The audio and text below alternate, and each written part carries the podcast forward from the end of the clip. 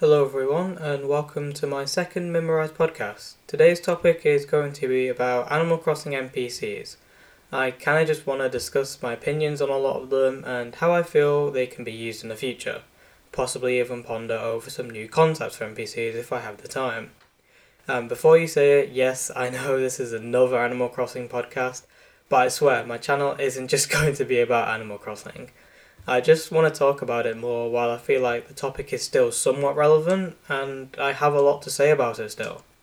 Before I start as well, I might as well point out that when I mean NPC, I'm talking about special characters. So Tom Nook and Isabelle as a few examples. Basically those characters that aren't villagers, but my god would I want some of them to live permanently on my island. So, firstly, I want to give an overall statement that pretty much every single NPC in Animal Crossing is borderline amazing. I mean, there are just so many different, like, unique characters and creativity, and they all do something different, so no two NPCs seem just like clones of each other. Each one has a different vibe, a different persona, and a different engaging role that brings the Animal Crossing series to life in so many different ways and makes us love it for what it is. And that's honestly why I don't think I could ever pick a favourite NPC. Or maybe. But it's just because Animal Crossing would just feel so different even if one of them was taken out. I mean, New Horizons took out a load of them, but one can only hope that Nintendo brings them all back. Probably the most impressive thing, for me at least, about the Animal Crossing NPCs is that nearly all of them can be related to someone in real life. This connection really enforces that Animal Crossing charm of relatability and being able to connect with the game and its characters more due to real life links. From this, you can end up loving certain NPCs just because you know someone in real life who's exactly like them. Maybe that person is you, in which case you've found your Animal Crossing persona. But this connection with an NPC and link to real life has been there from the beginning, from when a man called Katsuya Iguchi, uh, definitely said that wrong, landed a job at Nintendo and consequently had to leave his hometown of Chiba in order to move to the city of Kyoto. Upon arrival, Iguchi worked on several projects, one of the more noticeable ones being the contribution to level design in Super Mario Bros. 3. Despite his success at work, Iguchi still felt absence in the form of his previous home and family. In his previous town, he was in a familiar and friendly surroundings where he knew everyone and felt at home whenever he was there. However, as soon as he moved to the big city of Kyoto, he felt isolated and lonely as he didn't know anyone there and left all his family and friends behind. Because of this, he decided to work alongside Togachi Tezuka, again I've definitely pronounced that wrong, in order to produce a game full to the brim with a feeling of family, friendship and community thus recreating some sort of way to remember Iguchi's humble previous life. And that's how Animal Crossing came to be. Fast forward 19 years, and the Animal Crossing series is full up with characters bursting with traits that make them all different and special. And while all these special traits might make us hate certain NPCs, it will make them more loved by others. I guess what I'm trying to say is there's an NPC for everyone, and what better way to annoy people than to criticise and ridicule their favourite NPC? Well, I say criticise and ridicule, but I feel like there will be a lot more praise for these characters because I genuinely can't think of anyone I truly despise. I guess we'll see what happens as I talk about each character, but if you are hoping for a full on raging rant about a virtual character of a kids game, prepare to be disappointed. The first NPC I want to talk about is arguably the most famous of them all, Tom Nook. He's been in the Animal Crossing limelight since the very first game, where he owns a pleasant little store and you have to work to pay off your mortgage for the home Tom Nook provides you in there. Fast forward a few games to New Leaf, and Tom Nook has expanded his little side job of providing houses into a full on business called Nook Homes. This is where he offers expansions and exterior decorating for a very modest fee, obviously. Somehow the Nook Inc. Corporation expanded even further to the point where Tom Nook is somehow allowed the resources to provide an entire island, as if he wasn't clearly successful enough. And yet, despite gifting the player with first a house and now a full on deserted island, Tom is still seen as a greedy businessman who cares about nothing but money. In terms of whether I think Tom Nook is a saint or a sinner, I don't think he's either. I don't know about anyone else, but if someone offered me a house without really the need to pay any mortgage and with no interest, I don't care what condition a house is in, I'm buying that house. Like, the house could look like a rundown prison cell with some sort of dead animal as a centerpiece, and I'd still be happy. Why? Because no one's forcing me to pay for it. Yet there is the argument that you do technically do have to pay off your loan because no one's going to stay in the same jail looking house with, of course, dead animal corpse for so long without trying to expand it. I mean, by then the corpse would kind of be half deteriorated by flies. I hope I haven't put too many of you off your next meal. But anyway, grotesque imagery aside, the job he provides you in the first game, while forced upon you without any sort of direct pay, teaches the player responsibilities to children who pretty much don't have any.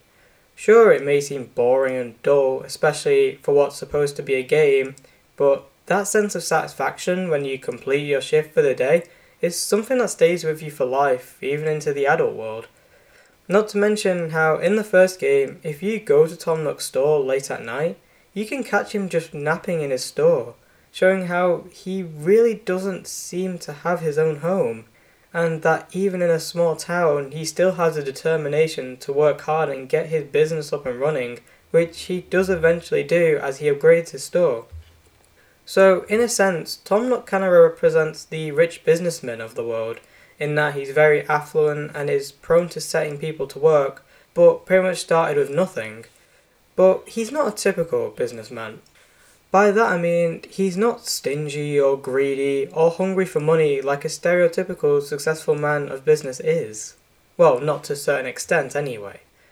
If anything, he's actually very generous compared to most people, seeing as though in Happy Home Designer it shows that he donates about 90% of his earnings to charity and even has the honour of having a part of the orphanage a few towns over named after him. And the fact that he is very generous, in my opinion, is perfect for Animal Crossing, a series about relatability, but in a more innocent, childlike way. Ignore my last podcast where I talked about the first game where villagers would verbally toy you to shreds. The relatability of Tom Nook comes from his kind of employer or teacher esque demeanour, where he gives you responsibilities right from the get go in the first game. Albeit it's not the best person to be linked to, but it still represents an important aspect of real life. But not only does he replicate an interesting group of society, but he also has a very interesting backstory. Let me tell you about the story of Tom Nook. Since he was a young man, Tom Nook has been driven by his passion for success, which one day led him to try and make a name for himself in the big city and leave his dear friends behind, one of which is Sable, which I will talk about later. However, instead of lavishing in the success and living the high life, he quickly learned the hard cruelty of the city and failed to make any sustainable living from it. He came back to town with nothing but broken determination and a loss of friendship with Sable. A little while later, the events of the first game happen, where you end up in a town which Tom Nook has a small store in. I'm pretty sure you know what happens from there. You know, the whole working for him to pay off your loan, paying off your house loan again and again and again and again. So far, Tom Nook's story seems pretty interesting, albeit kind of sad, you know, that he failed to make a living. But it gets a bit more interesting. In Happy Home Designer, Tom Nook gives a little reference to even more of his past interactions with Animal Crossing NPCs by mentioning how he once worked with a certain fox, then saying never again and mentioning how horrible it was to work with him.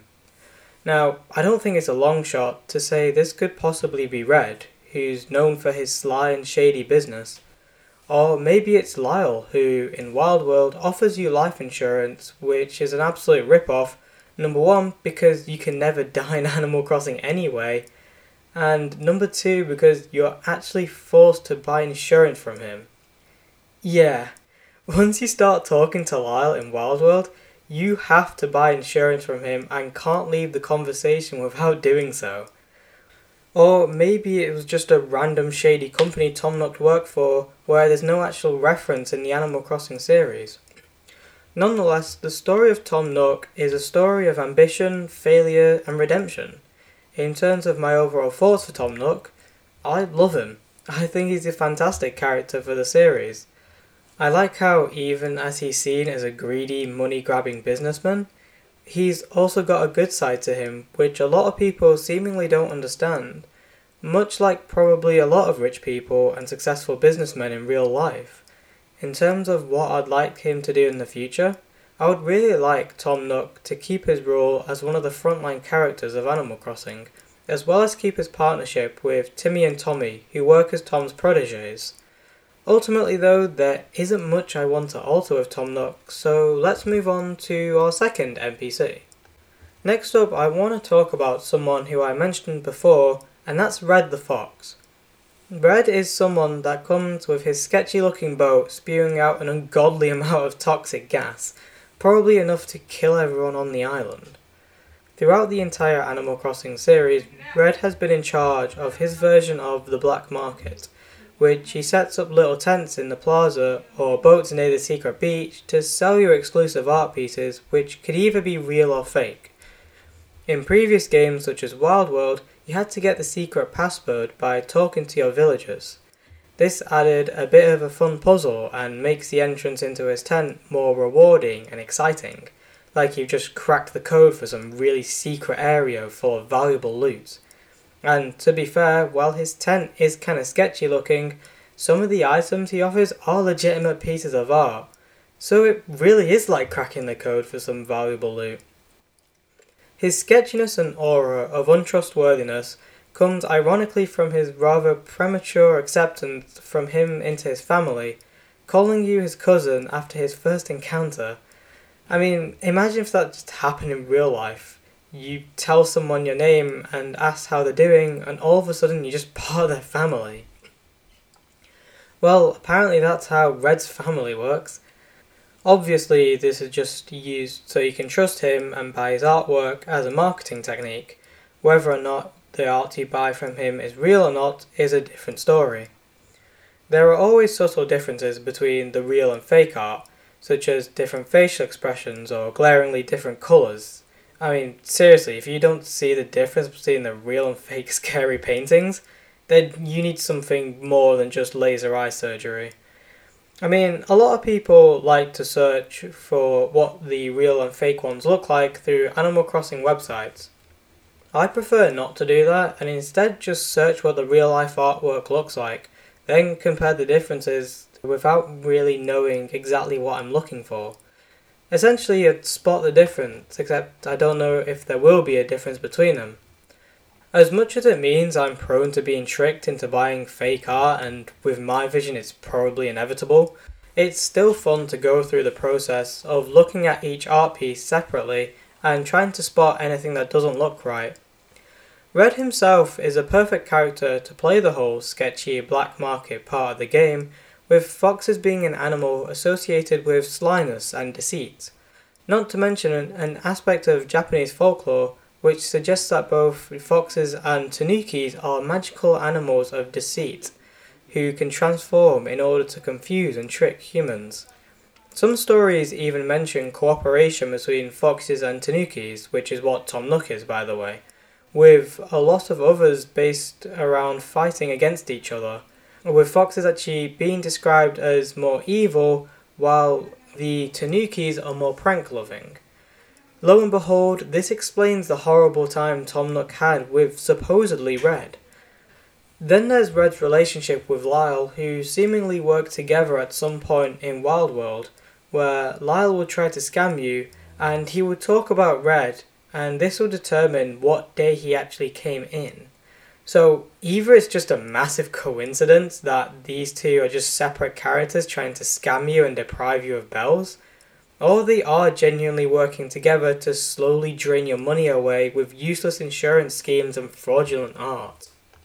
The actual future of Red's role, I presumed, would be to continue his work as a shady dealer of exclusive goods until the summer update came out where he now partakes in a new, more legitimate role as a raffle dealer, which can still be seen as yet another rip-off, but at least it's a legal one. to step in the right direction, I guess. Even still, does this mean Red is going to have a role change in the series? Is he going to get a more legitimate job so he can actually be on the island more often and not in a boat behind it? What kind of work is he going to go into? What if it's a massive plot twist where he decides to work for Tom Nook in an attempt to patch up the broken working relationship? Then resulting in a character development story which ends up in Red becoming a very honest and fair businessman and leaving his past self and sketchy tradings behind. I honestly think this would make me love Red so much more than I do now, and trust me, I already love Red it would kind of represent the message that it's never too late to change your ways, and as long as you have the right frame of mind, you can always become a better version of yourself. Maybe he moves to retail and mimics the same role of Tom Nook in Animal Crossing New Leaf. This could even give him a chance to reunite with Lyle, who in Animal Crossing New Leaf was found with a less shady job of working for the Happy Home Academy. All considering foxes are known to be cunning and sneaky, Maybe in future game he ends up working with Booker and Copper at the police station as some sort of detective where the player can work with him to find lost items based on clues the villagers give you. I mean, think of that as a character redemption arc. From selling phony replicas of art illegally to working with the police and contributing to the community of the game. If that doesn't tell you that anyone can redeem themselves, I don't know what will. So, in terms of an overall opinion of Red, I love him. I think his character design and concept is great. A fox known for being mischievous and have an agenda against Tanukis, whose eyes are just thin lines so it's hard to read his expression, purely because he hides it so well. I can't wait to see the role he gets in future games, and I really hope Nintendo never get rid of him, because me and many other people love him.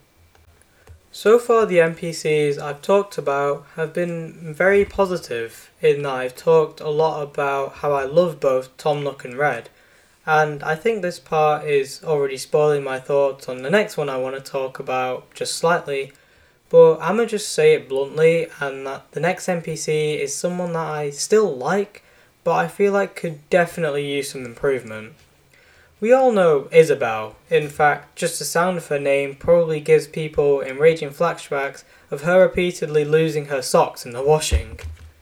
But before you think I'm going to lament her and rage because of her lacking vocabulary, I want to talk about her role in the first Animal Crossing game she was in, Animal Crossing New Leaf.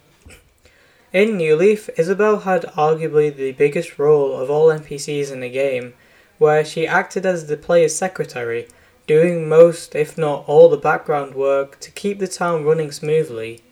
She organised building construction, started community funding projects, and many other daily activities that went unnoticed.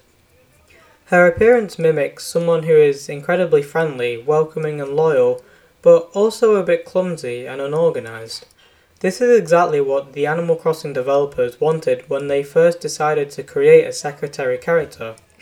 The loyalty aspect came from the animal she was, a dog, or to be more specific, a Shih Tzu. I also probably pronounced that wrong. In some of the rough designs for Isabelle, she had goofy looking teeth to give that clumsy and forgetful aura, while in other sketches she was designed to be more laid back. Eventually her design was refined to make her look more upbeat and ready to help, then was given her smile to show her appreciation and loyalty towards the mayor. And finally she was given a top knot as a finishing touch. In terms of naming, her Japanese name Shizue originated from her breed. Her English name, however, came from the shape of her head, which resembles a bag of bells. So she's basically named after a poem. Sorry, Isabelle. Her inclusion and main role in Animal Crossing New Leaf shot Isabelle up to fame as she became one of the most popular figures in Animal Crossing. As Tom Nook took a backseat and resorted to his Nook's Homes business, Isabelle took the reins and did so greatly as she won over nearly all Animal Crossing players' hearts with her heartwarming smile and non stop work attitude.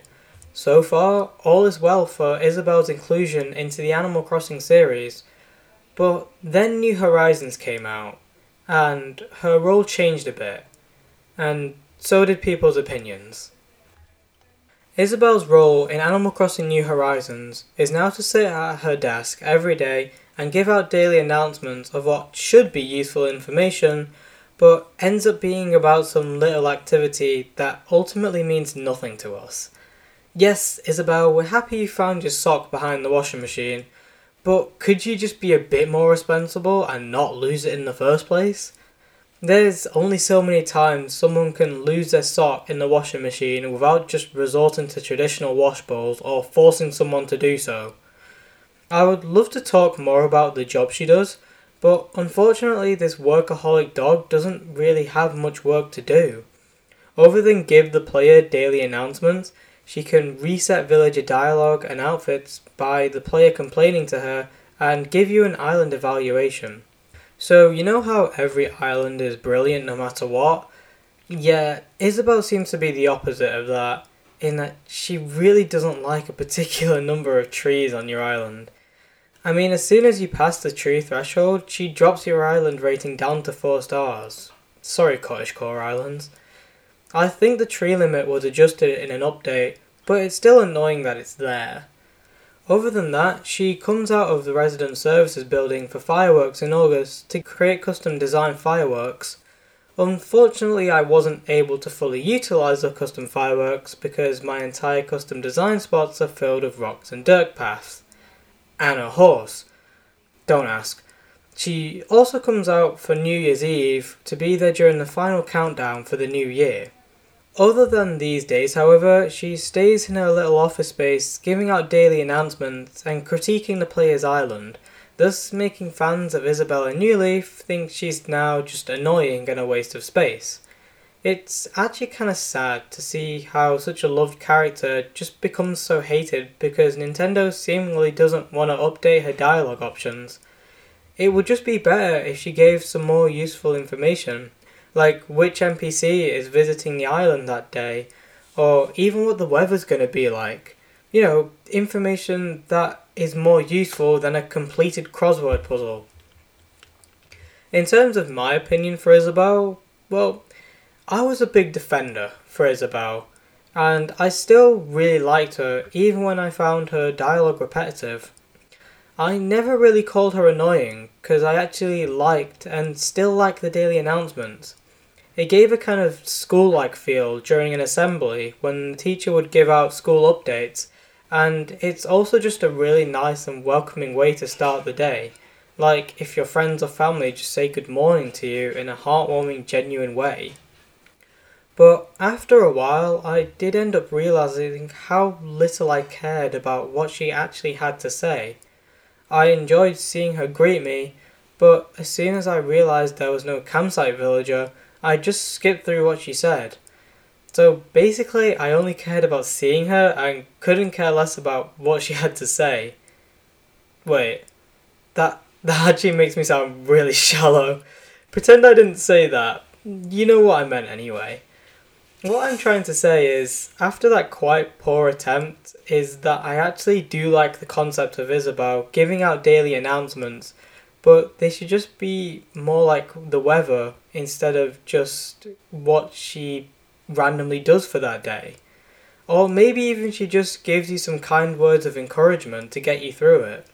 Just something that will have some sort of positive effect on the player that isn't too repetitive, because that will just get rid of the charm of the messages themselves. She should also just have more activities to do, because let's be honest, she really doesn't do much at all I would like to see Isabelle being given a role which lets her interact with you and the villagers more. Maybe the game is updated to include ways of organising little villager events where you can do something fun with them. Like when KK Slider comes to your island, you can arrange a mini concert for a specific set of villagers to be there, possibly even at a specific place of your island, so long as it's big enough. There's also little barbecues that appear in resident services sometimes, so why not use that to arrange little meals when villagers can eat together?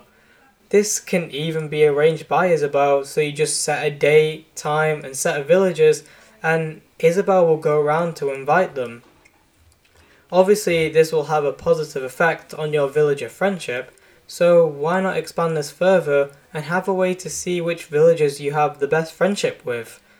There could be an option from Isabelle which tells you how much of a friend you are to certain villagers, giving you a rough guide to see how far you are from getting a villager photo. Hell, let's just make it even more in depth and have friendship levels between villagers, which Isabelle can also check for you. Then Isabelle can even arrange little events to not only make you better friends with your villagers, but also increase friendship between villagers themselves. There could even be a way to decrease villager friendship by leaving them out consistently during mini events so that they start to feel neglected. I'm gonna stop talking about this idea too much because I've swayed quite far off talking about Isabelle and this is starting to seem more like my previous podcast. To wrap this segment up, I would love to see Isabelle do more work in the kind of villager well-being sector, where she takes care of everyone on the island and makes sure everyone is alright to get on well with everyone.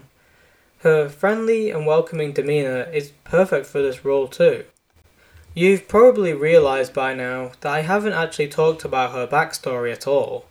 But that's because she actually just doesn't have one. Unlike most popular Animal Crossing NPCs, Isabelle doesn't actually have any origins or previous experience with any other character.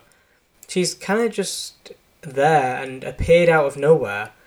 Like, where did she even come from? Who made her the mayor's assistant? How does she know many people like Tom Nook in the first place? Maybe we'll find out in the future, and I really hope we do, because it could make people feel more attached to her, possibly even more relatable. I just wanted to add this little segment in case anyone thought I'd forgotten about her story. Instead, she just doesn't have one. In terms of Isabelle as a whole, I think she's the perfect representative for what Animal Crossing is about. She's caring, gentle, friendly, and sums up the heartwarming feel Animal Crossing has always had. I just think she should be given a better role in New Horizons, one where she isn't just lamented for lacking any vocabulary range, or for being useless when she isn't given much work to do in the first place. I'd love to just see her out and enjoying events which she sets up in the first place, giving her the normal hard worker in the background trait from New Leaf much like a secretary or assistant. Okay, so three NPCs down and three that have all been very recognizable characters, which most, if not all, Animal Crossing players know for being very vocal. So let's move on to someone who's a bit more quiet and reserved, like a certain clothes designing hedgehog or set of hedgehogs. Of course, I'm referring to the Able sisters, particularly Sable, who have been in the game since the original Animal Forest and have a lot of personality and backstory between all three siblings. Each sibling has a completely different vibe, Mabel being the more energetic, vocal shopkeeper, LaBelle being the more reserved and quite modest brand owner, and Sable being the very silent one who goes about her work in the back of the corner. All of them have different personalities that complement each other well as a quaint family business. The first thing I want to go in depth with is the story of the Able sisters. The story goes that when the sisters were all young, their parents unfortunately passed away, leaving Sable and Label to provide for the family as Mabel was still pretty much a toddler. One day, Sable and Label had a really bad dispute causing Label to storm out of the house and leave the family in hopes of finding success in the big city, similar to Tom Nook. And while Tom Nook didn't find much success, Label was a bit more fortunate as she was hired by Gracie and worked under her designer brand. This is where she adopted the name LaBelle. So while LaBelle was working for a high end fashion designer, Sable was forced to work tirelessly, making clothes to provide for her and Mabel. Both sides of the family were very grateful for the position they were in, but that couldn't make up for the absence they felt from missing their family and being together as a whole. The deep regret of leaving her cherished loved ones behind sat deep within Label's heart, and she really wanted to see her sisters again, as did Sable and Mabel. Thankfully, Sable did enough to make ends meet and opened the store The Able Sisters, even though two thirds of the family weren't even working there. In New Leaf, Label is back to working with her sisters in the accessories sector, meaning at some point between City Folk and New Leaf, Sable and Label made up and forgave each other, and decided to reunite the family after such a long time apart. This can be seen as a really nice story of forgiveness and the effect and importance of having your family and loved ones alongside you. In New Horizons, Label is no longer working with her sisters, suggesting that maybe there still was some tension between her and Sable, perhaps suggesting that Sable hasn't even fully forgiven her for leaving the family behind. Despite this, Label shows signs of going back to her family roots by ditching the name LaBelle and reverting that to her branding and just going by the name Label so either she's trying to go back to her family roots, or she just has trouble letting go of past experiences. Or both. Even still, the story of the Able sisters is probably my favourite out of all Animal Crossing NPCs, as it contained real life important topics such as the importance of family and the effect of absence and isolation. It also teaches a very important lesson of redemption and how forgiveness should always be given, much like my predicted or hoped story for Redd. So that's the interesting story explained in a very long winded way. Now let's move on to the personalities and what I like about them. Like I said before, I want to focus primarily on Sable, mainly because she's my favourite Able sister. Sable's role in Animal Crossing has been very similar for each game, right from the original on the GameCube to the newest on the Switch, the Silent Hedgehog has mainly kept her mouth shut and worked on making clothes in the back of the shop, while Mabel does all the sales pitching. If that doesn't make her seem like an introvert already, the only time she'll ever talk to you is when you do it first. She will still won't even say that much when you first talk to her in the first few days. I mean, I know what it's like to be an introvert, but god damn, that's just having people issues at that point. She doesn't stay like this forever though, as the more you talk to her each day, the more she'll open up and share more of her day about to you. If you're more and more persistent to talk to her each day, eventually she'll give you the story of her family, and in New Horizons, she at some point gives you the wide range of custom patterns to customize your furniture with. This gives you the incentive to keep talking to her and listening to her dialogue each day, knowing there is a reward at the end of it. But not only is the end goal fulfilling, but the journey is too, as this is where you find out more about Sable and her personality. While at the start she seemed very hard and reserved and shut out from people, after a few days, she'll open up to reveal her sweet and cheerful characteristics that make her such a beloved character. Kinda like an oyster revealing its inner pearl after perceiving to break open the hard outer shell. After talking to Sable each day for roughly two weeks to get everything, I grew so attached to Sable to the point where I still talk to her every day for about another month. Not because I was hoping there was more items to unlock, but just because I loved Sable. Unlike pretty much any villager in the game, becoming friends with Sable takes a lot of time and effort to remember to talk to her each day. M- maybe not that much effort, but you get the point. And the reward is seeing her reveal her very sweet and friendly side who just loves to talk to you each day and looks forward to the conversations you have with her.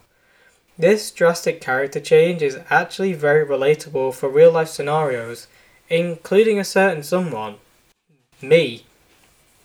Like Sable, I am also very introverted and reserved, thus finding it hard to make friends and really allowing myself to open up to others. And I know what you're already thinking. Why the hell did you start a podcast where you have to talk into a mic to pretty much anyone on the internet when you can't even talk to people in real life? Well, to put it simply, I don't know either. But I am, and you're listening to this, so I guess it's working out well for me and you.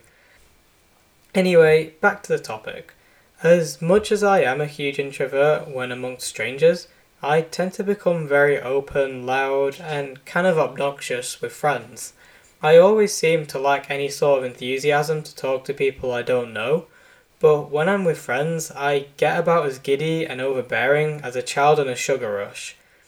And Sable, while not bouncing around on the walls and screaming in any sort of excitement like me, is kind of the same in that she becomes a lot more vocal and opens to express her emotions once you become good friends with her and that she can trust you.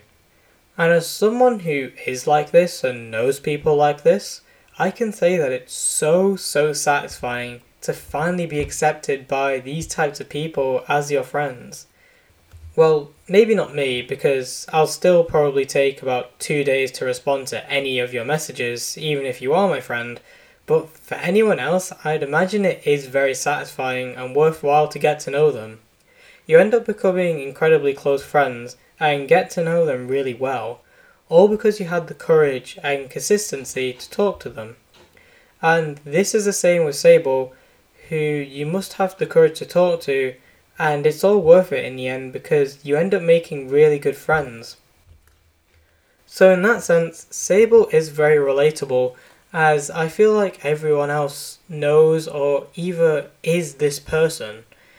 In fact, knowing people like Sable and that I'm a lot like Sable made me way more attached to her. So when I did finally get all the custom design from her to customize my furniture, I didn't even care that much about them because I primarily cared about the attachment to this particular hedgehog. I cared about her backstory, I cared about her family, and I cared about her eagerness to see me and I cared about all these things so much more than just some custom designs. And for a game that has lost some of its attachment to characters through repetitive dialogue, it's nice to see there is still an element of character attachment. So, after this quite long, rambly summary, is the reason why I love Sable. Her job, while initially quite unimportant, ends up being the perfect role for her to reinforce that element of secureness and privacy. But what about her future role? I honestly don't really see her moving anywhere away from her sewing machine, especially considering she never has. But she could. I would love to see the Able sisters work possibly alongside Kicks and merge into one business together. Or maybe they bring back someone called Gracie. I'm sure that's got to ring a bell in some people's mind, even if you haven't played any of the previous Animal Crossing games. And that's because I mentioned her name before. So if you don't remember hearing her, then you clearly weren't paying attention. I'm only joking. The fact that you got this far listening to my obnoxious voice is more than I could have asked for. But anyway, back on the topic, Gracie, for anyone that doesn't know, is a fashion designer giraffe NPC who Label worked under when she took on the name LaBelle. In the original Animal Crossing for the GameCube, Gracie would choose a random day of the week to bring her car for you to wash, and if you did a good enough job, she will give you some of her designer clothing as a reward. Basically, she pays you through promotion of her own product for doing a piece of random manual labour. That's like getting a random person to construct your new store and then as a reward you give them a flyer for it.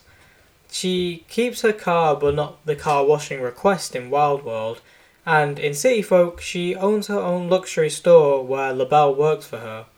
In New Leaf, Timmy and Tommy's store would have a specific upgrade which included a new top floor decorated with lavish and exquisite items which cost a literal house worth. You know all the bells you gain from the turnips? And did you ever realize after a week you were poor again? Yeah, that's because Gracie's store is the reason why. I would actually really like her back though, because I really enjoy her character design, and I think her personality is great for someone who owns a high end luxury brand full of items that are kind of meh at best and kind of ugly, but are priced like they're made of literal gold, or just any high end brand in real life. Anyways, I would really like to see her make a return and possibly sell her designer clothing in the Able sisters. Possibly even start some sort of rivalry against LaBelle and her brand. At this point, it would become more of a story between Gracie and Label rather than the Able sisters as a whole. Instead, maybe Sable talks more about her past at some point so we can understand her story better. I mean, we already have a rough idea as to what happened. Again, if you don't know the story, then you clearly wasn't paying attention. But maybe she will show off more of her childhood with maybe her first ever piece of clothing that she made, or even more of a fond family memory that she has with her sisters, so we can grow to become even more attached to them. Kind of like when your parents show more of their childhood life, including what their parents were like. I have always been attached to Sable because of her amazingly in depth story, in depth for a child's game, that is. So to have it go even further would make me adore Sable and the Able sisters even more. Obviously, even the Able sisters won't know too much themselves of their parents, but there still would be something left behind reminiscent of them. Perhaps at some point, Sable will show some of their items off to you so you get a better idea of what their family was really like back in the day when Sable had to do a lot of the work to support Mabel and for a little while Label.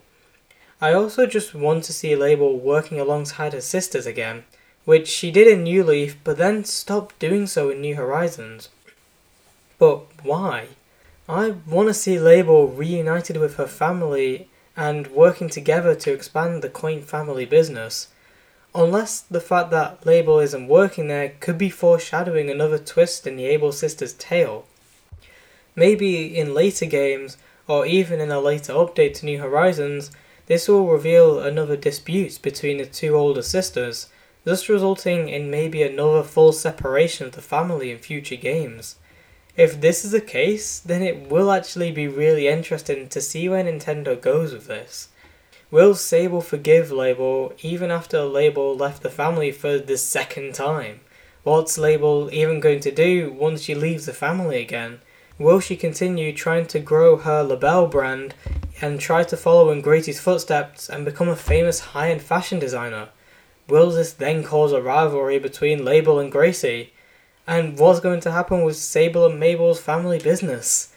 Okay, I'm, I'm, I'm going to stop now because this is sounding more like the ending of an anime episode. But my point still stands that the story of the Able sisters is already very interesting and can be even more so with the incorporation of new dilemmas and NPC inclusion. As for Sable individually, she's closer or closest to my favourite NPC in Animal Crossing. I don't want to say she's my favourite though, because like I said before, I don't think I could ever choose a favourite. She just seems to have a bit of everything intriguing story, friendships and relationships with other characters, unique roles and rewards, and of course that relatability. I honestly can't think of much I'd ever want to change when it comes to Sable. I mean, possibly in the future they can give her a different role, but I also just really like the job she has now of quietly going about her day making clothes in the back of the store. And now to end it on the last NPC who deserves to be burnt alongside his dedicated day and activities. This is where people who are hoping this would be a rant podcast would hopefully be satisfied. I mean, I say that, this is going to be less of a rant and more like a five year old trying to ask a high school bully for his lunch money back. Let's get into it anyway. The NPC I want to talk about is none other than Zipper T Bunny, the nightmarish Easter bunny that has been around giving out eggs and items since the Animal Crossing City Folk game. And, well, let's just say I hope he retires soon. In City Folk and New Leaf, Zipper would tell you all about the surprise eggs he has hidden around the town and that each one contains a little surprise. After talking to him a bit more without finding any of the eggs, he will mention something called bunny foils, or just prize tickets. If you find any of these and give them to Zipper, he will reward you with some egg furniture, or even his photo if you find a grand prize ticket. That's right, if you go around excavating your own town for ages and give the contents to Zipper, he'll reward you with a cursed set of items and a picture of his creepily happy expression so you can be eternally rewarded of the horrors of his mysterious fake bunny. Welcome to Easter. And in New Horizons, the activities don't get much better, as this time you're going around your island still looking for eggs, but it's the bottles which give you the Bunny Day DIY recipes, which you can craft by using the different types of eggs you find. I'm sure anyone who got the game near release remembers the infuriating memories of finding non stop eggs in the ocean so I won't bring that up too much in case that brings back a lot of trauma. I don't want to be responsible for people having relapses of constant nightmares from April. In terms of his personality, Zipper is very cheery and excited for Bunny Day, which makes sense considering it's a day about him. Whenever you go up to him, he's always hopping about full of glee while also talking in rhymes to give his dialogue more of a nursery rhyme flow. But there's a stark difference between him when someone is near and far away.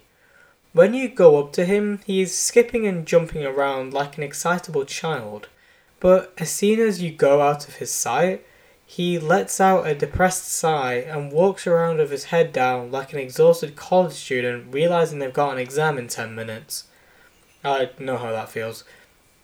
Added to this, Zipper has mentioned before how he hates his job and being in his suit, often complaining about how uncomfy it is in New Leaf. I want to draw everyone's attention to what I said a few minutes ago. This one I will excuse people for not remembering. Notice how I described Zipper as a mysterious fake bunny. Yeah, Zipper gets even creepier when you realize he has a zipper on his back suggesting that Zipper is just someone in a costume. This gets even more mysterious when you realize there's no suggestion as to who it is, igniting a load of theories as to who could actually be inside the suit. To further reinforce that theory, Zipper is in fact fake, when he repeatedly seems to try and hide away the very obvious giant zipper in his back. In fact, in one of the first interactions you have with Zipper in New Horizons, he will talk about how he isn't in a suit and that he is the real Zipper T Bunny. This isn't just something in New Horizons either. It's in fact a recurring theme where in previous games, if you go and talk to him from behind, he will turn around and order you to not look at his back, saying it will, quote, ruin the magic. So I think, based on what I, everything I've mentioned, we can agree that Zipper is in fact just a character pretending to be a scary looking Easter bunny. So that begs the question who actually is Zipper? There are multiple theories going round as to who he could be. The fact that he goes by the pronouns he, him suggests that whoever's inside the costume is a boy. But I don't think that's the case in all honesty. There's a particular pelican who worked at the post office in previous Animal Crossing games named Phyllis. In New Leaf, you could find her in the roost, sometimes where she could mumble to herself about how she hates her job. And her attitude while working is very similar. Could Phyllis be Zipper T Bunny? It makes sense in that Phyllis may have hated her job at the post office and thus tried to find a new occupation as Bunny Day rep but still hates it and wants to find something she's actually good at and enjoys. It makes even more sense when you realise she isn't even in New Horizons, possibly suggesting that she isn't there as herself because she's committing to this job of coming every year for Bunny Day events. But obviously, there are a lot of reasons to suggest this isn't true, mainly because with her rather large beak and general body shape, compared to the costume, she wouldn't really fit. Or if she did, she'd pretty much have to break her own neck. Also, whenever you find Zipper in New Leaf and go to the post office, Phyllis will still be there doing her job. So, unless she's just incredibly quick at taking the outfit off and flying over to the post office just to confuse you and keep the secret, the chances are that she's not really Zipper. So, who else could Zipper possibly be? Well, what about another fake bunny called Hopkins? For anyone that didn't know, on the back of Hopkins' head lies a cap, suggesting that Hopkins is some sort of fake inflatable bunny. Perhaps Hopkins puts on the zipper costume to hide away his balloon cap, not realizing the zipper is way more visible. It also works out in that Hopkins is a bunny, meaning he is the right size for the suit, albeit it's probably still too big for him, and the head seems to be the size and weight of a bowling ball. So, based off this, it's perfectly feasible that Hopkins could well be Zipper, but this is purely hypothetical and only shows that there's a possibility. But is there anything that increases the likelihood that Hopkins is our terrifying Easter Bunny mascot? Well, yes, there is. Remember how Zipper goes by the pronouns he, him? Well, so does Hopkins. That could just be a massive coincidence.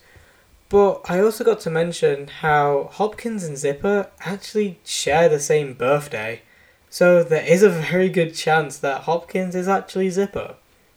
Again, though, there have been proven ways of checking this by seeing if Hopkins is around even during Bunny Day when Zipper is on the island. And lo and behold, he is. But it's still a core theory which I like because there's actual grounds to base it off. In all honesty, though, I kind of just think Zipper is a completely different NPC who is yet to be introduced in the game. If Zipper is to be shown in his real form one day, it's gonna be interesting to see who this mysterious figure is, as well as what they're like outside the costume. Or maybe Zipper actually is just real, and the Zipper is just there to scare people and make them question Zipper's existence. I mean, the Bunny Day event is at the same month as April Fool's Day, so maybe Zipper is just pulling the biggest prank of all. All these mysteries, coupled with his creepy appearance and overbearing yet fake cheerful demeanour, makes for a character who is not only more suitable for Halloween than Easter, but also, in my opinion, a very fun and unique character. I know I said before this is a character I don't really like, but to a certain extent, I do kinda enjoy how scary he is, even when it isn't really suitable for an event supposedly based around having fun and finding eggs around the island. I do definitely think Zipper and the Bunny Day event needs to be hugely changed, but I do also think there is a bit of Zipper which can be fun for some context. Like, maybe he does genuinely come back for Halloween to scare people and works with Jack to do so. Maybe at some point we get to see the true identity of Zipper, who turns out to be a lot like Phyllis, just someone who's really grumpy and tired of their job, still searching for the right career for them. This can lead to the creation of a new character with a lot of potential to fill any sort of role in the series, and the reason why can just be that he's still trying to find the career he likes. Basically, just island hopping, but for jobs.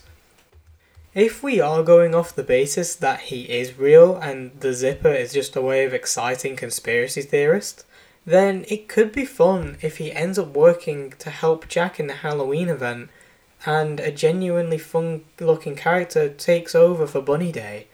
Or maybe it's the bunny villagers on your island that takes the reins and host it themselves. Maybe there are eggs hidden around the island which correlate to each different bunny villager you have, and you have to give the right type of egg to the right bunny villager in exchange for an item from the Bunny Day set. And if you don't have any bunny villagers on your island, number one, why? Have you seen the amount of good bunny villagers there are? And number two, why can't you then just host it yourself? Maybe you have to host your own egg finding event where villagers go scrounging around for them and they give them to you. This can even mean that you have to dress up in your own terrifying bunny outfit and hop around like you've had your fifth coffee of the day, even if you're really not enjoying it. And before you know it, you're now the new Zipper Bunny. Or maybe you can just get someone else to host Bunny Day event. Maybe some sort of protege of Zipper who has enough experience to take charge and host the egg scavenger hunt themselves, but with a more genuine happiness and passion for the event and not just a seemingly old tired man. Ultimately, though, I don't hate Zipper, I just hate his job. Much like Zipper himself. I told you this wouldn't be much of a rant, didn't I? So, five NPCs down and many, many more to go. But I think it's time to end this podcast here because I've been talking for quite a while and I feel like my voice is about to go completely. To sum up all the NPCs I talked about, I love pretty much all of them, because they're all so different and unique, and all do something different which makes me love them all. No two characters seem to be the same, and they can all mimic the same personality and jobs of real life figures, sometimes even people we all know very well. This makes me love the Animal Crossing series so much because it creates a familiar warmth within which no other game has been able to recreate for me. There are many more characters which I could talk about for my next one, so maybe I'll do another podcast about Animal Crossing characters. Let me know if that's something you would like me to talk about. If you got this far, thank you so much for sticking around with me throughout this entire podcast. It means a lot because it shows that you enjoyed listening to me ramble on about a game which you may or may not even play yourself. Then, even if you didn't get this far, but you still decided to listen to part of this, thank you very much for deciding to listen to me in the first place. Again, I really do appreciate it. If you would like to follow me on iTunes, Google Podcasts, Podbean, Pandora, TuneIn, YouTube, I think I got them all and hopefully by now Spotify and Audible, feel free to do so. It would be greatly appreciated. And with that, I hope you enjoyed listening to my podcast. Hopefully, you'll come back to listen to another one. Bye bye.